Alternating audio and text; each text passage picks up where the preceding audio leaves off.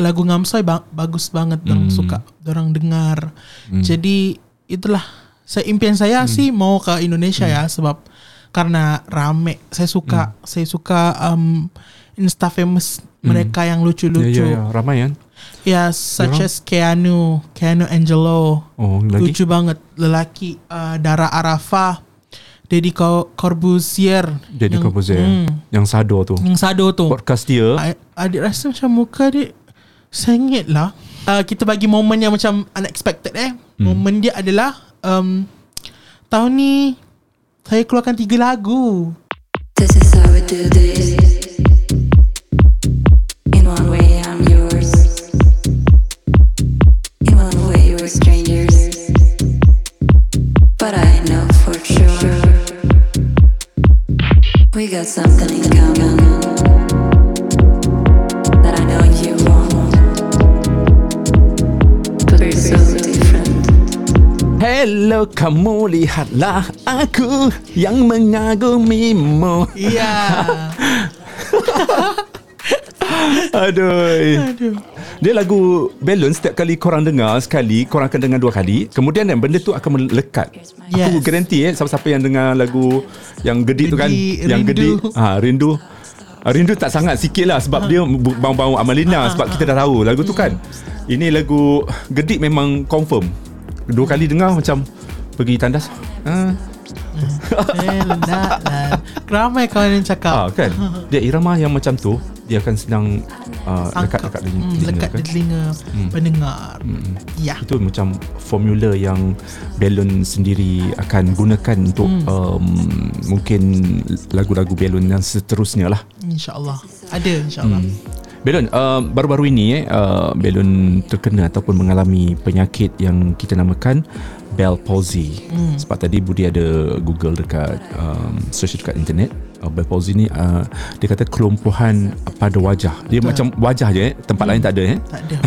Tiba-tiba aku Bell's palsy. Bell's palsy kat mana? Kat perut. Bukan. Risau jadi wajah. Saya kena di pipi kanan. Orang nampak macam mulut saya sengit dan memang betul tak nak. Tiba-tiba nak tembus. Yang tu lah kanan tu. Tapi dah okey lah. Saya baru lepas treatment yang terakhir semalam, pukul 8 malam semalam, dekat iFix Physiotherapy Centre. And diorang punya servis sangat tip top. Okay. Pada masa saya kena tu, saya baru bangun tidur dan kemudian saya tiba-tiba rasa macam something yang tertarik di sini, di leher saya. Memang terasa lah. Dan kemudian saya buat dono lagi. Saya pergi minum air pula. Minum air, tiba-tiba rasa macam kenapa mulut saya bocor, sebab minum, telan, air terkeluar. Tak rasa langsung, tapi rasa macam sesuatu macam lemah lah. Bibir belakang ni sangat-sangat lemah. Maksudnya dia tak kuat. Otot tu dah ni kan. Otot tu dah, ataupun dah, saraf ni. Saraf tu tak berfungsi pada ketika itu. Jadi rasa macam kenapa macam lain ni, rasa macam rasa tu ada. Cuma dia tak kuat. Faham tak? Dia tak kuat dan time tu macam buat tak tahu lagi. Sehari, lepas tu esoknya I cakap dengan my mum, adik rasa macam muka adik sengit lah. Sekali betul dia tengok betul-betul, lah adik ni kau pergi klinik sekarang, bla bla bla bla. Sekali pergi klinik, doktor cakap okay, Bellon kena Bell's palsy and Bellon kena makan steroid. Oh ya ke? Ubat untuk dia memang steroid? Dalam pil? Dalam pil, tapi masa contohnya itu yang lagi tembam nampak mungkin. Kan mungkin itu yang saya lagi tembam alasan ke? Tapi betul, kalau biasa kalau kita tengok orang yang pergi gym kan, kan dicucuk steroid kan, itu pun membuatkan otot tu jadi besar. Betul. So saya dalam bentuk pil mungkin, tapi contohnya 10 hari pada hari pertama saya makan ubat, 12 biji saya kena makan untuk 1 hari. 12 sekali sampai hari yang ke-10 tu makin kurang lah. So mungkin agaknya sebab itulah saya tembam. Tapi tak apa. Okay, itu je. Mungkin ada rawatan lain yang diterima? Saya lepas je saya pergi klinik, esoknya terus saya pergi buat rawatan untuk fisioterapi di iFix Physiotherapy Centre di Nilai. Dan itulah saya akan urut-urut, urut dulu bagi like mana part-part yang maksudnya sensory system kita tu. Lepas tu dia suruh saya urut kat rumah. So adalah cara dia tersendiri. Dan kemudian pada second terapi saya akan pakai something yang kena letak kat sini dan dia akan bagi electric. So dia akan like saya punya apa sistem saraf ni akan macam berfungsi semula. Lepas tu ada juga saya main ais, dia akan larut apa letak ais kat sini, bagi jalan-jalan, bagi ni dia akan urut. Tu je lah. Sampailah 6 kali session yang terakhir semalam. So alhamdulillah memang saya punya tak teruk sangat. Dia kata saya punya tak teruk, tapi dia akan datang balik, boleh datang balik kalau kita tak berhati-hati. Kalau macam badan sakit-sakit ataupun tidur tak betul, lepas tu tak jaga pemakanan, itu akan mendatangkan semulalah benda tu. Dan kalau kita stres pun adalah salah satu faktor yang penting. Dan fisioterapi saya pernah cakap dekat saya, dekat KPJ sekarang ni ada ramai kes dan kebanyakannya adalah budak-budak sekolah sebab stres PDPR mungkin. So jangan stres. Kalau anda stres, so betul lah masa betul kena lah. Tu stres sebab apa ni? Saya stres, saya suka fikir benda yang tak sampai lagi, benda yang tak berlaku lagi saya dah fikir. Oh, you are overthinker. Saya overthinker sikit. Tapi nampak macam ceria. Saya memang ceria tapi fikir. Bila macam ada masalah fikir. Ada masalah sikit je fikir, tapi kejap je lah, tapi akan fikirlah. Tapi bila macam saya tanya kawan-kawan macam, "Weh, kau tak fikirlah." Diorang remind saya benda tu dan slowly saya macam, "Okay, tak apa. Benda labat lagi. Kita relax dulu." Bila masa kena tu, you panic tak? Macam, alamak, habislah kerjaya aku. Alamak, habislah penampilan aku. You ada tak benda-benda negatif datang? Saya tak suka fikir negatif pada ketika itu sebab saya macam, saya kena relax lah. Oh. Orang yang sekeliling saya yang macam kelangkabut macam, "Dia macam mana lah ni dek, bla bla bla, muka korang sengit." Tapi my mom lepas dia balik klinik dia gelak. Mungkin dia tahu kot benda tu boleh pulih. Boleh pulih dan saya pun dah buat research macam okey benda boleh pulih tapi makan masa sikit lah. Kebetulan saya kena sebelum saya nak keluarkan lagu Ngamsoi. Oh ya ke? Mungkin time tu saya stres pasal Ngamsoi. Apa yang stres sangat pasal Ngamsoi? Tak adalah stres, mungkin saya fikir macam mana kalau orang tak dengar lagu aku. Oh. Kenapa macam ni. Saya fikir macam mana. What if. So bila dah terkena tu, saya kena relax. Saya cakap dengan diri saya, tak apa, rezeki itu ada di mana-mana. Kalau orang suka lagu kau, means orang suka. Kalau orang tak suka, nak buat macam mana? Keep usahalah mengeluarkan lagu-lagu yang best, yang orang suka dengar. So kalau orang yang kena Bell's palsy, jangan panik benda jangan tu boleh panic. Boleh settle. Yang penting ada rawatan. Kena buat rawatan. Jangan tak buat rawatan pula. Dan rawatan tu kena cepat lah kan? Kena pergi lah. Masuk hospital tak? Masuk hospital masa tu? Tak ada pun. Masuk hospital. Dia cuma pergi rawatan lah. Kena pergi mengurut muka. Kadang-kadang ada juga yang buat, apa tu nama dia? Cocok botok? Bukan cocok. Allah lupalah. Chemotherapy. Acupuncture. Yes. Dia buat tu. So dia nak merangsang balik kita punya saraf. Basically tak ada apa-apa pun. Dia tidak memudaratkan. Yelah, selebriti pun ramai yang kena kan. Macam Faye Khusyairi itu. Siap dia letak dekat IG lagi. Yes. Tapi dan kalau, saya kalau pun I tengok I takkan letak. Tak tahu sebab apa.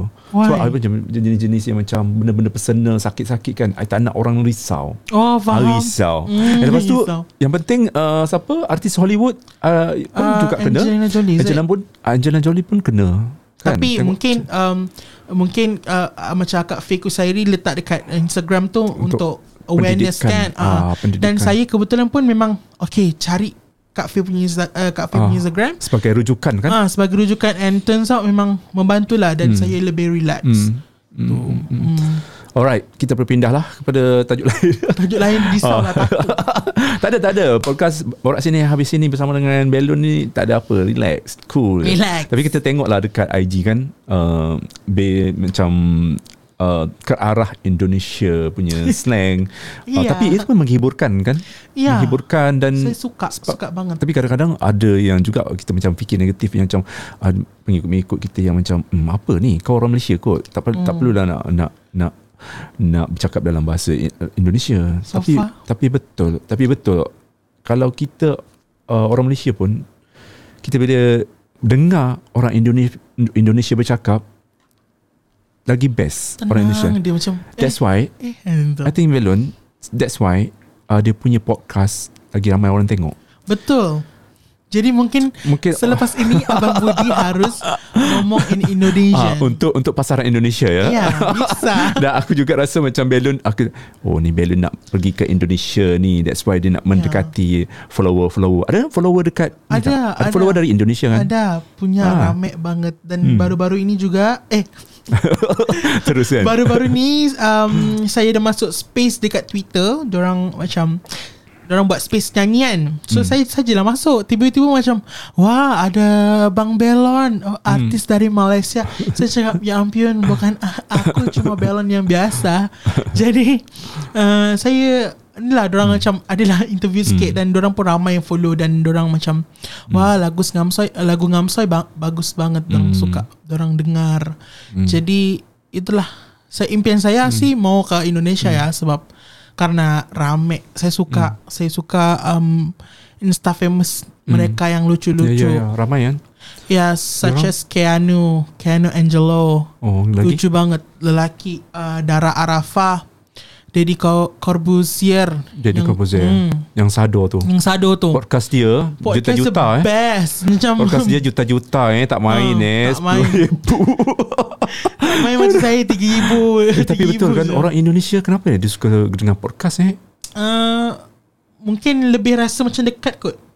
Saya rasa macam bila orang dengar you bersembang, you rasa macam dekat dengan seseorang itu. Dan saya pun memang suka podcast, memang suka dengar podcast. Macam podcast Jurnalisa perempuan yang hantu tu, pasal hantu. Dia buat juga. Oh, suka hantu Tak adalah suka. Dia punya hantu. Account, dia punya YouTube best gila. Sebab macam diorang pergi juga, diorang buat podcast juga. So best lah, nampak macam boleh hantu ni masuk, hantu tu masuk. So macam best lah. Yalah, content creator dia lain macam. Yang terbaru ni, diorang akan keluarkan Rewind Indonesia 2021. Tahu. Which is si ni, Chandra Liow. Dia ni famous gila lah. Antara yang famous lain daripada Daddy Corbuzier, apa lagi, ramai lagi lah. Ramai. Diorang sangat-sangat ramai. Yang tu, so dia kumpulkan untuk Rewind Indonesia ni, kalau Bello nak tahu, dia kumpulkan semua YouTuber yang top semua tu Indonesia untuk tampilkan dalam video dalam 16 minit, 18 minit macam tu. Dia macam Rewind yang YouTube buat lah tu kan? Yes. Itu inisiatif daripada YouTube kan. Tapi yang ni, dia orang sendiri. Dan korang boleh tengok kau cari je Rewind Indonesia, yang tahun lepas keempat gila dia buat. So kita nampak semualah. Yang tahun lepas dicampurkan muzik-muzik yang trending. Tak kira lah daripada Korea ke apa, tapi yang semua yang ada dalam tu penampilannya semua yang YouTuber yang top dekat Malaysia. Tapi memang best gila. Dengan cerita yang Malaysia best pun nak buat, tapi entah apa-apalah orang YouTuber Malaysia ni. Kan kena kutuk kecau. Tak betul, cakap je nak buat, sebenarnya tak buat juga. Tapi kita kan macam komuniti yang kecil berbanding dengan Indonesia. Betul. Indonesia dia punya content creator dia gempak-gempak gila. Dari segi editing kita kalah, dari segi content kalah. Podcast apatah lagi. Podcast kita ibarat kat sini, dia dekat atas, dia on another level. Tak boleh kejar ya orang Malaysia. That's why kita harus mulakan dari sekarang ya. Ini podcast Ngobrol Sini Habis Sini pun ke arah itu. Jadi harus korang support ya. Kalau support ni apa ya, Indonesia support. Dia lain ya. Kita support. Berikan dukungannya. Dokong guys. Dukungannya. Susah ya, orang kita mahu pelajar podcast. Lagi satu, okay, ada beda ya podcast dengan temu bual ya. Ya beda. Beda banyak. Guys, you guys kena faham. Podcast adalah macam perbualan, yeah, bukannya interview. Ya, aku tahu dalam video Kak V, aku bersama dengan Kak V Pak Wan tertrending sekarang. Aku yang banyak mencelah, itu salah aku. Tapi memang aku punya style. Ini permohonan maaf ke apa ya?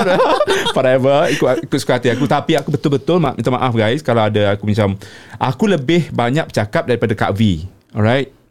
Itu aku mengaku silap aku. Jadi untuk kebelakangan akan datang, mungkin Kak V datang dengan pakaian perempuan nanti ni. Nantikan ada. Aku nak bagi Kak V, biar Kak V je cakap. Aku nak duduk diam je. Kak V, ini soalan-soalannya ada. Kak V jawab ya. Nanti Kak V datang ya. Nantikan. Wah, excited. Aku nak lepas geram dekat Kak V. Lepas geram dekat video ini belum. Macam video permohonan maaf. Nanti kita boleh letak dekat TikTok eh. Ya, betul. Apa lagi kita nak cakap? Beda lah antara Indonesia dengan, sebab kita pun berkiblatkan kat sana. Mungkin kalau nak kira memang dia orang punya penduduk lah kot, ramai daripada dia punya kita. Wilayah kan besar kan. Dan tanah mereka pun besar. Ya, tengoklah stesen TV dia berapa. Betul. Berapa belon dia orang ada stesen banyak TV? 30? Banyak lah. Itu nama-nama yang top-top Trans top TV. Lah Trans TV siap ada apa tu orang timpak untuk kan? Untuk hiburan saja ada satu stesen. Kita ada Suria lah kot.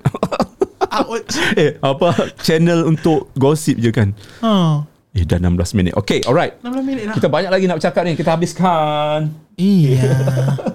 Okay, Belon dah tengok filem Spider-Man? Sudah. Okay, kita nak cerita pasal Spider-Man. Ada sedikit spoiler lah. Alright. Maaf saya kena bagi spoiler. Okay, aku tak nak bercakap banyak. Nanti aku kena kecau. Okay, kita serahkan kepada Belon. Okay, yeah. Apa perasaan kamu sih bila nonton? Harus ngomong Indo. Bisa aja kita nak tarik orang Indonesia. Orang Malaysia enggak nonton podcast. Jadi kita mau tarik Indonesian punya viewers. Okay. Apa ni Spider-Man? No Way Home ya? No Way Home, tiada jalan pulang. Jadi barusan nonton filem ini pada hari Sabtu kemarin. Terus Ahad. Terus apa ya? Waktu nonton ini terus kaget. Terfikir ini gimana nih ceritanya nih? Ini kok gini-gini kok tiba-tiba ada yang ini, kenapa dia ada di sini? Terus tiba-tiba ini kok kenapa dia ada di sini? Jadi nggak tahu ya. Jadi kaget ya soalnya kok dia ada di sini gitu. Jadi waktu berjalannya movie itu baru ngerti. Oh gini ya. Oh ini ya. Nggak takut mau ngomong. Nanti spoiler ya, gitu. Iya, jadi itulah. Kalian harus nonton. Kalau yang belum nonton harus nonton karena unexpected banget. Kamu jadi cengeng kan? Cengeng. Aku nggak nangis. Nggak nangis? Nggak nangis. Gimana aku nangis? Nggak tahu ya mungkin. Gue nangis banget. Gue nggak nangis. Aku nangis. Bukannya apa? Tapi bukan nggak nangis sih. Maksudnya kan ada part-part yang dimana dia harus meninggalkan orang-orang itu kan daripada nol jadi nggak kenal. Ya jadi macam ampun, kok gitu, gitu. Tapi betul. Okay, perasaan dia bercampur bau. It's like roller coaster guys. Betul banget. Nonton sekarang kau boleh rasa. Sebab aku tak nak bagi spoiler. Kalau spoiler kan orang marah. Betul. Okay, dia macam I cakap tadi roller coaster. It's like tiba-tiba muncul kelibat tiga orang tu macam aku. Ya, wow. Jadi semangat kan macam ya ampun. Keterjaannya melampau sehingga kan ia sampai ke waktu aku macam gimana aku ya? Tak pernah lagi menonton TV. Bukan tak pernah. Maksudnya dah lama. Childhood memories macam I tak menonton movie yang segini. Betul, faham? Macam aku rasa macam wow. Dan bukan kita saja. Excited kan? Semua penonton, kalau penonton dia pemirsa semuanya seperti aku. Gini siap tepuk tangan kawan dia sebelah. Wow. Oh my god, aku semua perasaannya. Oh my god. Perasaannya sama seperti waktu aku nonton Avengers Endgame. Kan satu-satu tu kan keluar. Orang-orang di dalam movie ada itu. Ada satu scene kan. Wah, jerit like teriak sekuat hati like, kayak macam tengok wrestling WWE. Similar feelings macam best lah. Dan okay, cakap lagi sikit lah satu Spiderman. Selain dia mengajar kita yang tentang masa-masa lampau kita, maksudnya ada ketika kita akan bertemu juga dengan orang yang seperti kita ya. Betul lah.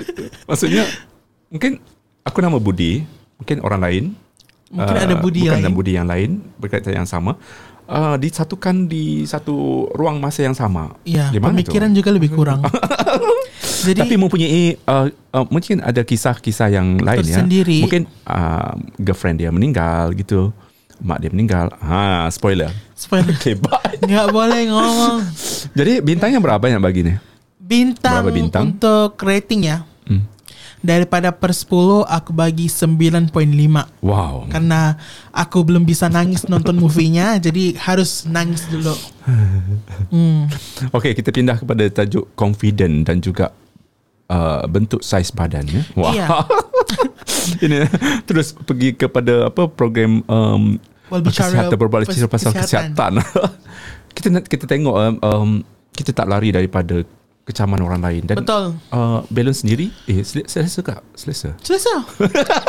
Sangat selesa. Okay, okay lah. Alright. Kita tak dapat lari daripada tanggapan orang. Orang lain, macam Budi cakap tadi, sampai bila kita nak puaskan hati orang, sampai bila kita nak jaga hati orang, sedangkan hati kita sendiri tak terjaga. Gitu. Tapi dalam term ataupun condition di mana balon sendiri berbadan besar, sehingga kan ada setengah daripada orang di luar sana yang berbadan besar juga rasa down dengan saiz badannya. Betul.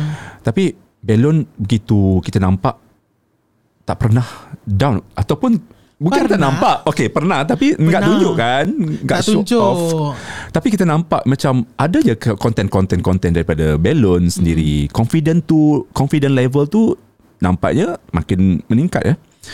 Jadi gimana Belon sendiri buat macam something aku kena buat juga, walaupun aku gini, badan aku saya besar, tapi aku mahu buat juga dalam industri, meriahkan something, memberi alternatif juga kan.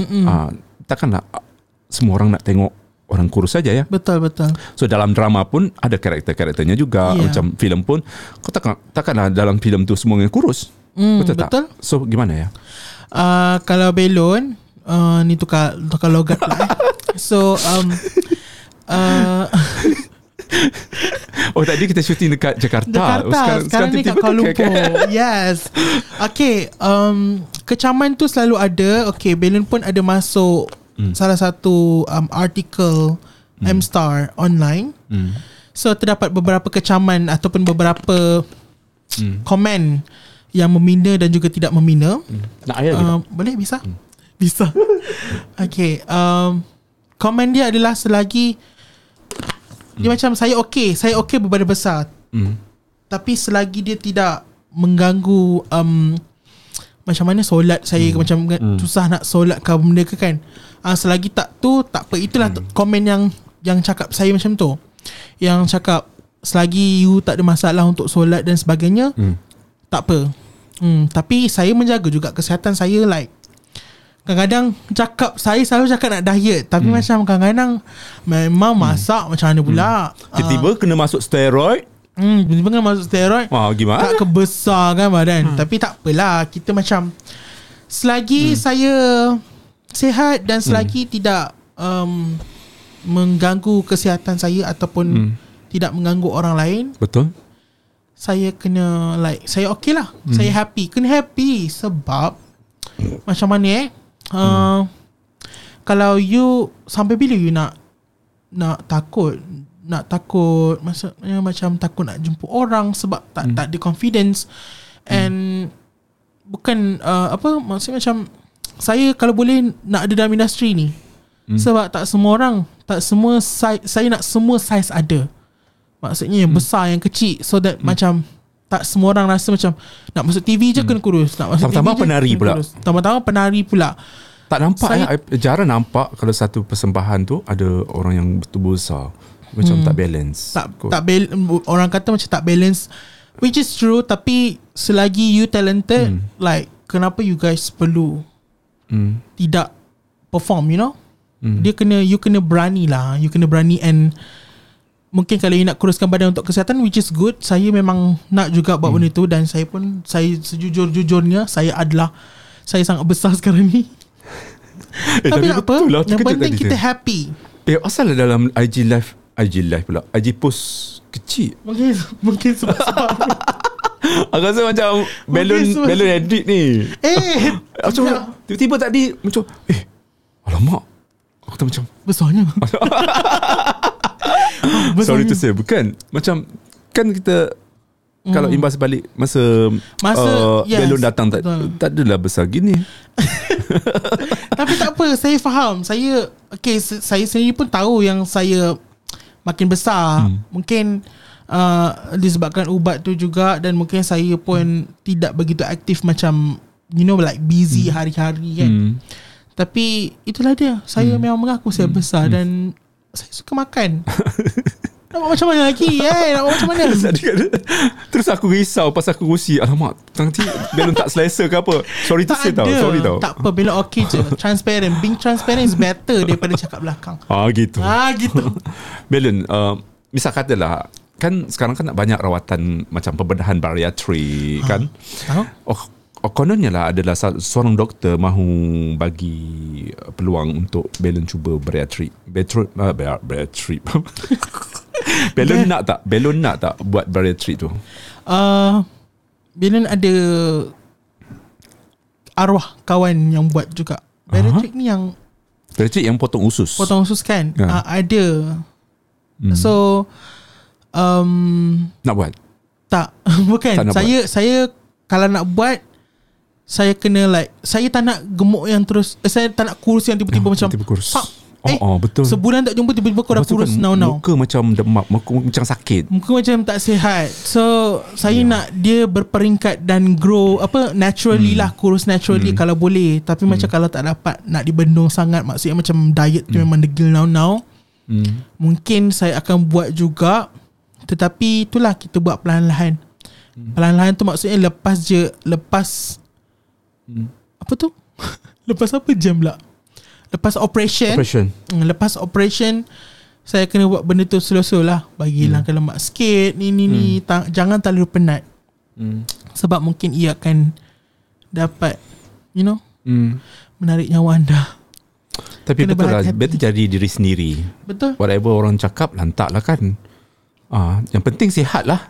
Itu yang penting, sebab kita nak hidup lama kan. It's not like saya bangga dengan, bukan saya cakap saya bangga sebab saya gemuk. Tak, saya macam, saya selesa dengan diri ni. Selagi saya selesa, saya okay. Tapi one day, bukan one day lah, maksudnya saya nak je kurus. Tapi mungkin dia akan makan masa sikit lah. Dia akan slowly, dia akan macam, tunggulah saya terdetik untuk menolak makanan-makanan manis. Makanan manis. Nescafe suka? Nescafe suka, tapi my dad lagi suka lah. Tapi kalau Nescafe dengan Milo, saya tak boleh lawan lah. Saya kena Milo lah. Milo juga? Milo. So, tapi tak apa, yang penting jadi menantu ibumu. Yes, jadi menantu ibumu. Okay, last pasal kita dah mendekati tahun 2022 kan? 2022. So kita akan tinggalkan 2021 dengan 1001 kenangan manis pahit segala kita dah rasa. Tapi pantas kan, macam masa tu gila-gila punya, macam aku rasa macam baru je Januari, dah macam bulan Disember dah. Baru je 2019 hari tu tiba-tiba. Kan hari tu Belon datang bulan 2 kan? Bulan 2. Tengok dah sampai sini dah. Oh my god, dah setahun dah. Betul. Podcast tu. That's why kita jemput Belon lagi. Okay. Azam tahun baru. Azam tahun baru. Azam saya nak kurus. Serius lah? Tak adalah. Bukanlah, maksudnya azam saya nak kurus tu, kurus sikit. Setiap tahun ada. Mungkin dia perbezaan dia sikit ke atau banyak macam ke, macam tu lah. Macam copy paste lah. Ibarat kata macam words tu, kiranya copy paste. Okay, azam tahun baru. Yes. Tahun depan okay, copy paste. Buat lagi. Buat lagi azam sama. Tapi maksud macam, mungkin lebih giat lagi kot. Tahun depan saya nak jadi diri sendiri, tapi like the new me. Dan kemudian saya nak berazam supaya macam saya mengharapkan orang dengar lagi materials daripada saya, career saya lebih top, insyaAllah. Delon, your highlight of this year? Macam mana highlight saya? Highlight maksudnya benda, momen-momen yang gempak, macam you tak percaya dia datang, ataupun you tak percaya momen tu you alami terjadi. Yang terjadi, ataupun you dapat anugerah ke, even macam apa saja yang you akan ingat 2021. Sedih. Oh, momen sedih. Ada momen yang sedih, like baru je terjadi. Baru tadi? Baru terjadi. Bukan baru tadi. Okay, kita bagi momen yang macam unexpected. Momen dia adalah tahun ni saya keluarkan 3 lagu. Wow. Saya keluarkan 3 lagu tahun ni saja. Yelah, gedik bulan 1. Bulan apa? Rasanya saya record hujung bulan. You dilamar Sony Music bila? Saya nak 2020. Hujung. Kiranya saya keluar, saya record hujung tahun, release awal tahun, macam itulah. Dalam berbulan-bulan jugalah. So saya keluarkan 3 lagu. 3 lagu setahun tau. Ui. Dan saya sama lah dengan si Aisyah Retno. Aisyah Retno, iya, temanku. Hello. Okay, teruskan. Aku banyak mencelah guys. Sorry. So saya keluarkan lagu, dan saya menjadi artis Sony Music Malaysia. Itulah antara momen-momen yang best. Dan dan duduk bersama family setelah lama, duduk di KL setahun juga. Sebab ayah saya dengan mak saya selalu duduk Sabah kan. Sebab my parents kat situ. Lepas tu bila diorang dah fully pindah ke sini, saya pun dapat meluangkan masa dengan mereka selalulah. Itulah momen-momen best. Momen-momen yang sedih bila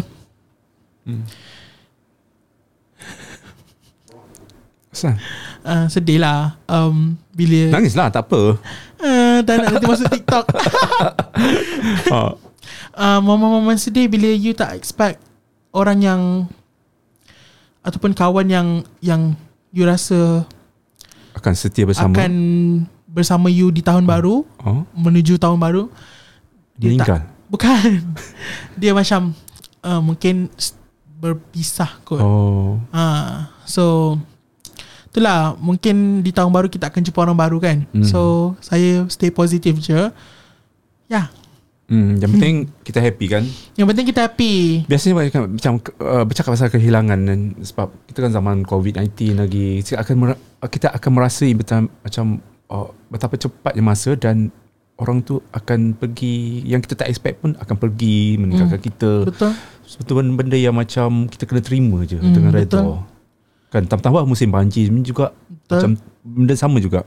Macam tiba-tiba tu banjir, rumah tergelam, habis harta benda apa semua. Okay, kita dah macam meleret-leret sampai setengah jam lah. Sekejap lagi kita nak joget-joget pula. Aduh. Sorry you rushing tak? Tak. Okay. Tak ada. Okay, last sekali takut jam. Oh yalah you nak balik kan. Okay, cepat. Mungkin ada something yang you nak sampaikan kepada semua. Okay. Hi guys, saya Belon. Untuk di tahun baru ini, semoga kita semua diberikan sebuah anugerah yang membuatkan hidup kita lebih bahagia, lebih happy, lebih maju, dan juga semoga kita sentiasa happy. Dan Happy New Year. Happy New Year. Selamat tahun baru guys. Selamat tahun baru. Halo.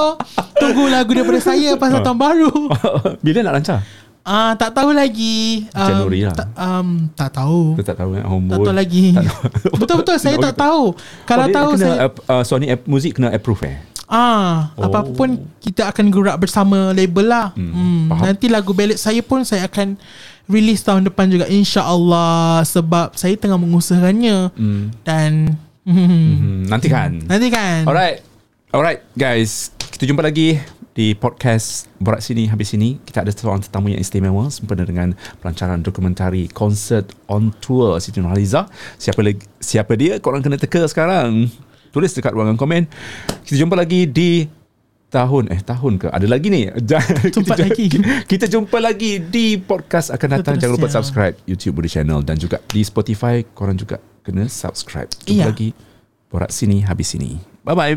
Bye-bye Belon. Bye-bye Abang Budi. Lihatlah aku. Jom.